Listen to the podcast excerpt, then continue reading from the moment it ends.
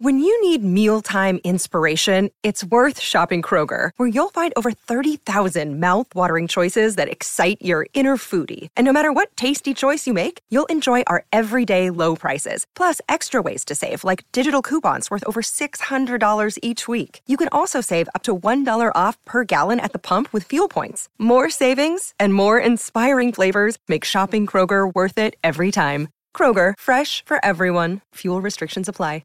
G'day, Mike Hussey here, but you can call me Mr. Supercoach. KFC Supercoach BBL is back and there's $25,000 up for grabs. So what are you waiting for? Play today at supercoach.com.au. T's and C's apply. New South Wales authorisation number TP/01005.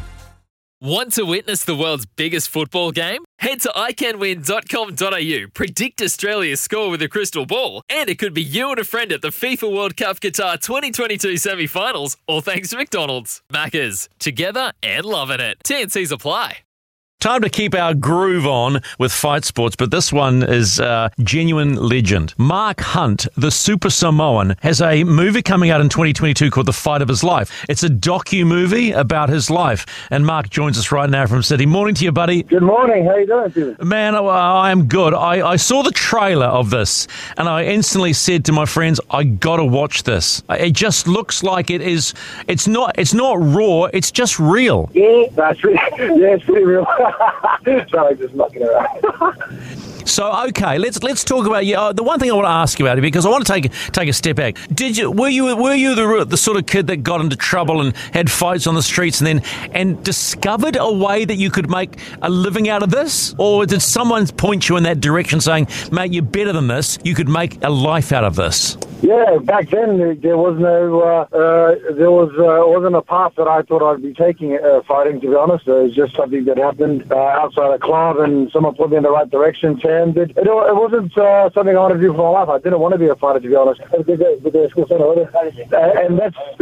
truth about it. I never wanted to be a fighter. I think the only one fighting back then in the world stage was the tour man in boxing. So, you know, love your son. For me, being taking the path of fighting was only kickboxing and K1, to be honest. Yeah, that's about it. There was no MMA back then. When did the whole K1 thing explode for you? Because I remember, for me, you first came to light when you won this $1 million prize, but you'd already been a big deal in Japan already, right? No, actually, I did won the K1 in Japan. My first time doing it. There was only Ray Seffel kicking around those days then. Jason Sadie, all the Ron Seffel, Jason Moore, all those guys were kicking it in Japan at the time. I think Ray was the biggest name out there, and I was just coming on through. What was that Japanese experience like? It was different. Like I said, I went from fighting in the 1,300 room places to 40,000 seaters, 80,000 seater stadiums. To be honest, they treated you like a celebrity, like a movie star. It was quite crazy to me. It was surreal. Going from living just a normal life even here to being someone over there. So it was quite, it was different. What was it? Was it tough? I mean, to mentally adjust to suddenly going from the streets of South Auckland to mega stadiums in Japan, and suddenly you are the man. Yeah, correct. It was hard because the thing was, no one knew my back end story. No one knew my life. I didn't really want to air my dirty laundry out in public, to be honest. But and here I am, getting asked all these questions about this and that and what I like to eat. And I'm pretty just didn't know. I'm like a one-person, one-word kind of person, and yes and no. And I think that's what intrigued the Japanese around there. They thought I was intriguing, to be honest. So I didn't really wasn't well versed in speaking on shows and PRs and stuff like that. So you were known for the sort of the walkaway knockdown. Was that something? Was that street fighting coming to play? No, that was just a high level of skill. That's me, Baba. 2-0-2, Baba. That was just fighting experience, to be honest. The K1 experience and that style of fighting. When did you then discover MMA, the UFC? When did you go, hang on a minute, this is something else I could excel at? Well, yeah, I won the K1 in my first attempt, the world title, and it was kind of crazy. I went through a difficult stage afterwards, being ripped off by different people. And then, I was out during while I was fighting K1, if I'd a fighter gone into Cheetah. was, and I thought it was talking about Dragon Ball Z because, you know, I was I was a big Dragon Ball Z fan, and that was, he was actually a fighter, an MMA fighter. I was like, what's this kind of a sport? Well, the money they were offering was, you know, really good. You know, it was $250,000 US per event, and that was back then. That was 2000 and it was actually 2002, I think it was, or 3. And yeah, I was like, wow, I'll try it out, and that's when I first saw it. I saw it, you know, the Gracies doing MMA, and basically I fell in love with the sport because it was a different challenge. It was, you know, there was something new that was like really, because I thought I was a great fighter until I went onto the ground when I met Steve Oliver. Then he told me a different thing about MMA. Yeah, I was about to say the adjustment to the jiu-jitsu side, was that the biggest hurdle to cross? Yeah, it was, you know, being a great stand-up fighter, competitor to, you know, being schooled by Steve Oliver. You know, he was only like 90 kilograms, and I'm like, you know, I went for the first training session because I was saying, oh, we'll pay to go train at Bass Rutten in California, and I'm like, no, I'll just keep the money and go train in New Zealand. And I went and met Steve and through a couple of friends of mine, Brendan, and he was doing jiu-jitsu in Henderson there, and I was like, you know, he was doing some stuff, and I said, you know, just stand up, and he goes to me, you know, you come and stand up. And for the next 6 weeks, he started, you know, he was pounding me to the days.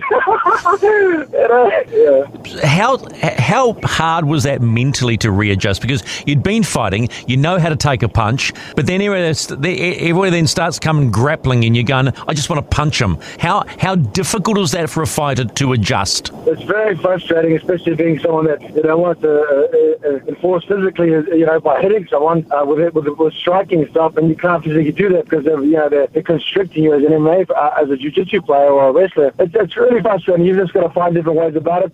You know, I practice most of the time on the ground learning defenses, to be honest, you know, with my first coaches of jiu-jitsu, Marcelo and Steve, and it was basically just defending takedowns and defending submissions. You've been a big voice against anti-doping. When did it first come to light to you that you were fighting guys that were juiced? Well, it wasn't just the guys. You know, I mean, I first spoke about it when I went to Japan. I'm like, I said to, you know, there was a whole, I walked in the boardroom full of Japanese guys, and they all wearing suits, and I'm like, you know, negotiating a deal for a contract, and they're like, and one of my first questions was, what about these steroid users and cheaters and these dopers? And they're like, and a whole lot of them just started cracking up. I'm like, bro, what is lying about? And that's when I started realizing, I didn't fight sports, to be honest, but the actual being pissed off about it was when I started competing against guys in the UFC, because it was like, I think the second or third guy in a row that I got to facing that nothing was done about it. It just became a no contest, and you lost out all the time. I mean, I broke my hand on Bigfoot's head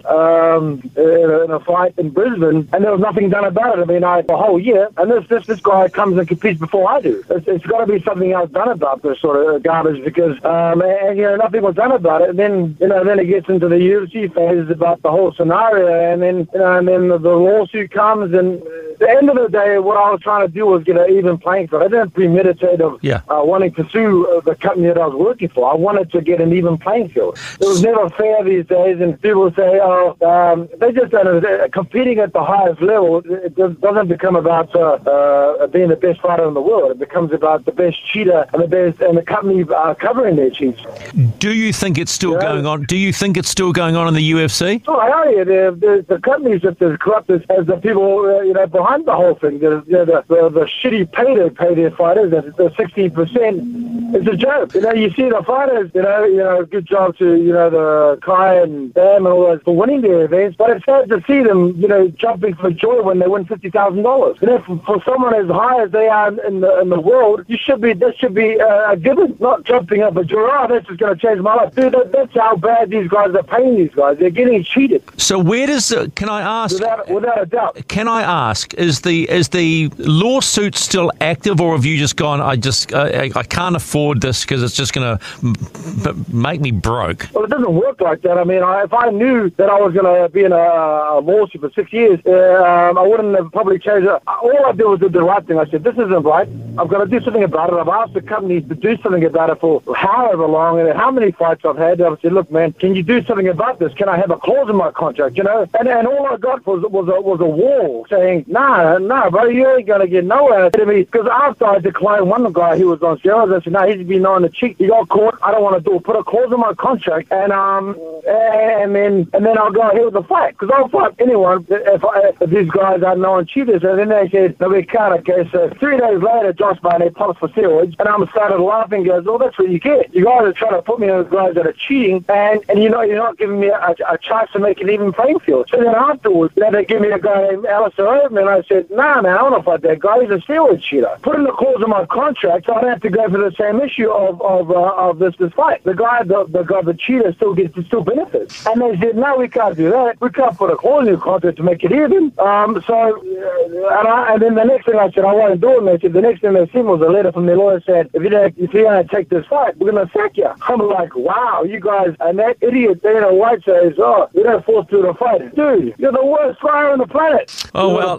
yeah. Monkey. Okay, so it's still sort of quietly ongoing. Let's just briefly talk about the fact that someone's decided that you are worthy of having a movie made about your life, because the story from, you know, it's an incredible story. When they first approached you, what was your reaction, or did you push this production? Well, the truth is, I didn't want to. I mean, I wrote a book. Well, I didn't actually write the book, but to me, what got me about it was the publisher, Vanessa, for the books. Kept calling me. Then she goes, Mark, you can help other people. It's not about money. And I said, ooh, that's a pretty great idea. You can help others. And that's why I did. That's why I said yes to the book. This is pretty much similar to the same thing. The doctor is pretty much to help others. It was for this one. I think Netflix approached, but then I said no. The private company price they were paying, so I said yeah. So to help others with their journey in life, I think is great. My part was fighting, and I didn't want to be a fighter, to be honest. So now here I am again, fighting not in the octagon or the ring, but I'm fighting in the court. Not just one lawsuit, but a different one also. One against steroids and the other one against fair pay. Fair pay, because the MMA fighters, the UFC, they only get 60% of the revenue, which is garbage. Can I be brutally honest here? Yes, sir. Have you made enough money to be comfortable in your life after all of these years? Well, the truth is no. I've been fighting for a long time. I've made a lot of mistakes. I've made a shitload of mistakes at the end of the day, but at the end of the day, I'm still fighting. I'm still grinding like everyone else at the end of the day. So the truth is no. But you sound in a funny old way happy. You're a lovely family. You've got kids, and you sound like you know where your role is in this world. Well, the truth is, for me, like I always say to people, all the children got to go. I mean, tomorrow's never promised, and doesn't matter how much money you have in the bank or whatever, you could get run over tomorrow. You get shot tomorrow, It doesn't matter at the end of the day. I mean, you can't take any... There's no U-Haul vans behind a hearse, brother. Yeah, fair play on that one. One final thought. What do you want your kids to think about you? What do they want to... when someone says, what's your dad like, what do you want them to say? Well, I mean... well, they're probably going to say some funny shit about their dad, but I mean, all their dad's trying to say their dad has been a fighter through and through, from the start to the end. He's always fought for something better, he's always had a cause to fight for. Yeah, no, yeah, that's cool, man. Hey, Mark, thanks so much for giving me your time today. When does the movie come out? Is it next year? I think it's the 3rd of February, to be honest. 3rd of Feb. Looking forward to seeing it, mate. Congratulations. Yeah. And keep fighting, man. I will, buddy. Keep fighting. He called me Steve-O. I'm not going to call him out. There is no way I'm calling Mark Hunt out for calling me Steve-O. Mark Hunt, the Super Samoan.